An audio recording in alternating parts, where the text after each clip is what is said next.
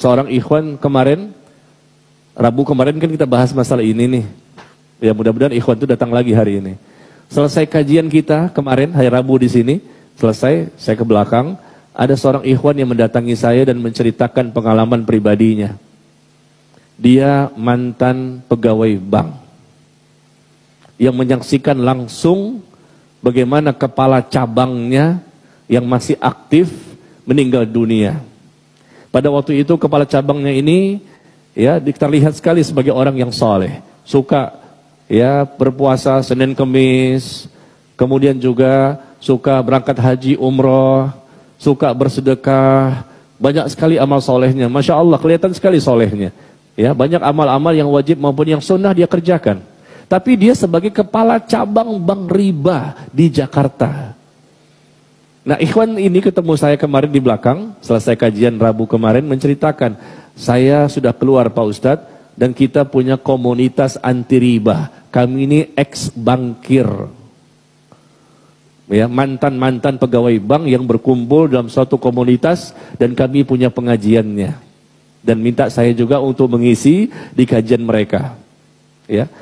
Dan kemudian dia menceritakan bahwa dia menyaksikan pengalaman yang sangat menakutkan yaitu ketika meninggal kepala cabang bank nasional, bank konvensional itu. Yaitu dia antarkan sampai ke kuburan. Ini kisah nyata ya, bukan sinetron. Ada nggak orangnya di sini? Hadir nggak sih? Ikhwan itu? Ya, dan saya percaya, insya Allah. Insya Allah dia pun berani bersumpah atas nama Allah. Dan dia menyaksikan peristiwa itu bukan hanya dia, tapi juga teman-teman dia yang lain.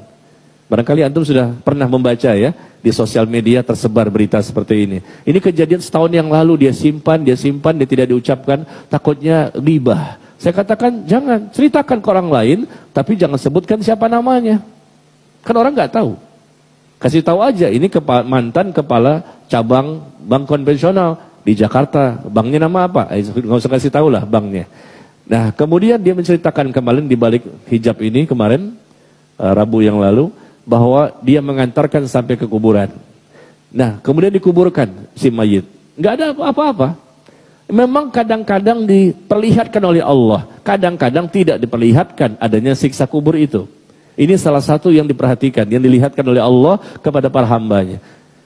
Ternyata setelah dikuburkan, datanglah rombongan, ya, rombongan keluarga mayit yang lain. Ternyata mereka salah memasukkan ke liang lahat. Sekali lagi ya, bukan sinetron nih. sinetron memang ada seperti ini juga, ngikut-ngikut itu. Iya. Salah memasukkan. Jadi seharusnya dia ini kepala cabang ini di tempat liang lahat yang lain. Tapi salah masuk, miskomunikasi antara mayit dengan mayit. Iya. Miskomunikasi antara mayit dengan mayit. Maksudnya keluarga gitu loh, keluarga mayit. Maka dikuburkan dipendam. Kata keluarga si mayat yang baru datang, oh nggak bisa, kami itu di sini. Kami udah booking, mungkin di bawahnya ada AC-nya atau apa kita nggak tahu. Kami sudah booking di sini, maka kami nggak terima. Silakan di sana. Oh nggak bisa, kami mintanya di sini karena kami sudah bicara kok. Oh, mungkin ada yang lupa dan lain-lain. Akhirnya terpaksa dibongkar kembali. Ingat, waktunya tidak lama. Setelah ditimbun, mereka mau pulang, datang rombongan kedua. Kata ikhwan ini yang menceritakan kemarin di belakang. Datang rombongan kedua, maka dibongkar lagi. Dibongkar lagi kuburan tersebut. Ini siapa ini? Kuburan siapa? Mantan ya kepala cabang bank konvensional di Jakarta. Digali lagi kuburannya dan ternyata ada sesuatu yang membuat mereka semuanya kaget. Kain kafan sudah hangus jasadnya pun sudah hangus dan papan-papan itu yang menutup itu hangus semuanya. Dalam waktu yang sangat singkat. Dan ini nggak selalu ditunjukkan oleh Allah. Terkadang saja terkadang ditunjukkan. Pada tempat tertentu orang tertentu supaya manusia yakin bahwa ada siksa kubur. Itu ibunya si mayit yang menyaksikan proses seperti itu langsung pingsan. Ibunya pun ada juga di situ dan bapak ini yang menceritakan kemarin kepada saya juga menceritakan teman-temannya juga menyaksikan. Ketika dicoba digali kembali, mau dipindahkan mayat ke tempat yang lain karena salah liang lahat. Liang lahatnya keliru. Ternyata begitu kondisi seperti ini, mereka ketakutan. Karena udah hangus jasadnya, hangus kain kafannya, hangus papan-papan kayu yang menutup jasad si mayat tersebut. Nauzubillah min dzalik. Kalau sudah melihat langsung seperti itu, apa kita baru yakin? Sebetulnya tanpa itu pun kita yakin ini dosa besar, dosa riba, bekerja di riba, makan harta riba. Dirham riban ya'kulu rajul wa huwa ya'lam asyaddu min sittatin wa thalathina zinniyah. Bahkan Nabi mengatakan satu dirham riba, berapa satu dirham? 70 ribu rupiah. Satu dirham itu sekitar 70 ribu rupiah. Yang dimakan oleh seseorang, itu harta riba. Dirham riban. Satu dirham riba, 70 ribu. Dimakan oleh seseorang harta riba itu. Dan dia tahu ini harta riba. Ya makan aja. Maka kata Nabi lebih besar dosanya dibandingkan 36 kali perbuatan zina. 36 kali perbuatan zina. Sekali zina itu dosa besar. Makan cuma 70 ribu. Itu lebih besar dibandingkan 36 kali perbuatan zina. Riba itu lebih besar dibandingkan zina. Tetapi lihat, orang-orang yang bekerja di sana dengan dasinya, dengan jilbabnya, pakai AC-nya, antep ya. Ada kaligrafi Yasin, ayat kursi, segala macam.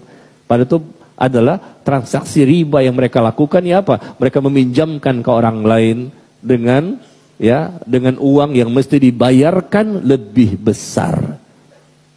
Nah ini pengalaman ya orang yang Allah tunjukkan hati-hati. Jadi kepala cabang ini betul-betul menjadi bukti salah satu sebab ya dia mendapatkan dia siksa seperti ini adalah karena memang di kepala cabangnya bang ribanya itu dan dia itulah yang dia makan setiap bulan yang diberikan kepada istri dan anak-anaknya. Akhirnya apa yang terjadi? Keluarga si mayat yang tadi minta dibongkar mengatakan tutup saja. Mereka nggak berani. Jangan sampai mayat yang kedua masuk situ, angus juga. Gitu ceritanya. Jadi mereka ketakutan, kata ikhwan yang kemarin cerita di belakang layar. Jadi ketakutan, di, akhirnya apa? Ditutup. Udah gak apa-apa, gak apa-apa. Kita kami pindah ke sana aja. Tapi ini kan udah terlanjur. Enggak, gak apa-apa, gak apa-apa. Coba dari tadi begitu ngomongnya. iya, udah kebuka begini, ya udah tutup lagi. Akhirnya uh, jenazah yang kedua dikuburkan di liang lahat yang lain. Nah, ini membuat kita harus lebih waspada ya. Waspadalah, waspadalah ya. Karena ini pasti ada balasan dari Allah bagi orang-orang yang mereka ngeyel, mengingkari, berpaling, membantah. Di dunia terkadang Allah berikan balasan, tapi terkadang tidak. Nanti balasannya sekalian di alam kubur. Alam pertama kehidupan akhirat.